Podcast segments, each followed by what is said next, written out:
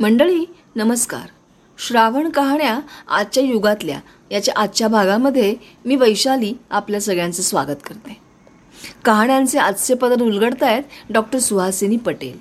मंडळी आजची कहाणी संपत शनिवारची म्हणजेच निरपेक्ष भावनेने केलेल्या सेवेची. आटपाट नगरामध्ये एक गरीब ब्राह्मण राहत असतो. त्याला तीन सुना असतात. त्या सुनांची शनिदेव जी परीक्षा घेतात त्याचीच ही गोष्ट. श्रावणातला पहिला शनिवार असतो. धाकटी सून घरी असते आणि सगळेजण शेतावर कामाला जातात. सून सुरेख स्वयंपाक करते आणि सगळ्यांची वाट बघत बसते.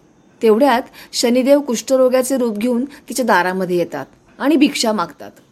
दारी आलेल्या पाहुण्याचे स्वागत करण्याची आपली संस्कृती ही सून विसरत नाही. त्यामुळे ती शनिदेवांना म्हणजेच त्या कुष्ठरोग्याला घरात बोलवते आणि त्याची सगळी बडदास्त ठेवते. त्याला पोटभर जेऊ घालते.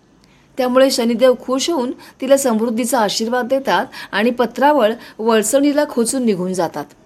दुसऱ्या शनिवारी दुसरी सून घरी असते. शनिदेव तिचीही सारखीच परीक्षा घेतात. पण ती कुष्ठरोगाला बघून त्यांची किळस करते आणि त्यांना दारामधून हाकलून देते. त्यामुळे शनिदेव संतापतात आणि दुसऱ्या शून्यला शाप देऊन निघून जातात. त्यांच्या शापाने घरातील सगळं सामान नाहीसं होतं. त्यामुळे सुनेला स्वयंपाक करता येत नाही आणि घरच्यांना जेवू पण घालता येत नाही. सगळ्यांना उपवास घडतो. तिसऱ्या शनिवारी तिसरी सून. ती देखील परीक्षेत नापास होते. होता होता चौथा शनिवार येतो. त्या दिवशी पुन्हा धाकटी सून घरी असते. शनिदेव तिची पुन्हा परीक्षा घेतात आणि सगळे काही पहिल्या शनिवारसारखेच घडते. तिच्या सेवेने संतुष्ट होऊन शनिदेव तिला आशीर्वाद देतात आणि पत्रावळ पुन्हा एकदा वळसणीला ठेवून निघून जातात. घरी आलेले सगळेजण पोटभर जेवून तृप्त होतात. आणि वळसणीला पत्रावळ कोणी खोचली? असे म्हणत सासरे ती पत्रावळ खाली काढतात. तेव्हा त्यांना त्यात हिरे मोती माणकं रत्न सगळं मिळतं. ते धाकट्या सुनेला हे काय चाललंय? हे काय झालं? असं विचारतात.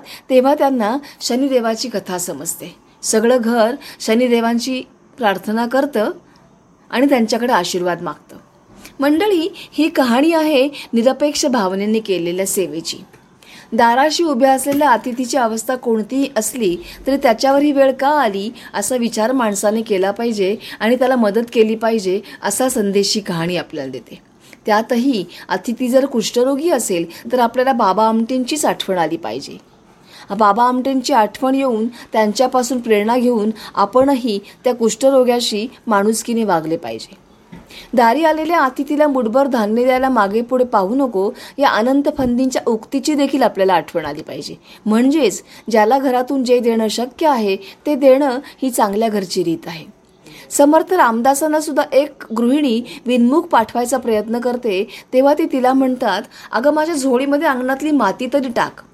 ते असं का सांगतात? तर नन्नाचा पाडा गायची सवय आपल्याला लागायला नको म्हणून. तेव्हा निरपेक्ष दानापेक्षा आणि निरपेक्ष भावनेने केलेल्या सेवेपेक्षा काहीच मोठे नसते हे आपण लक्षात घ्यायला हवे. काय पटतंय ना? तेव्हा पुन्हा भेटूया उद्या पुढच्या भागात.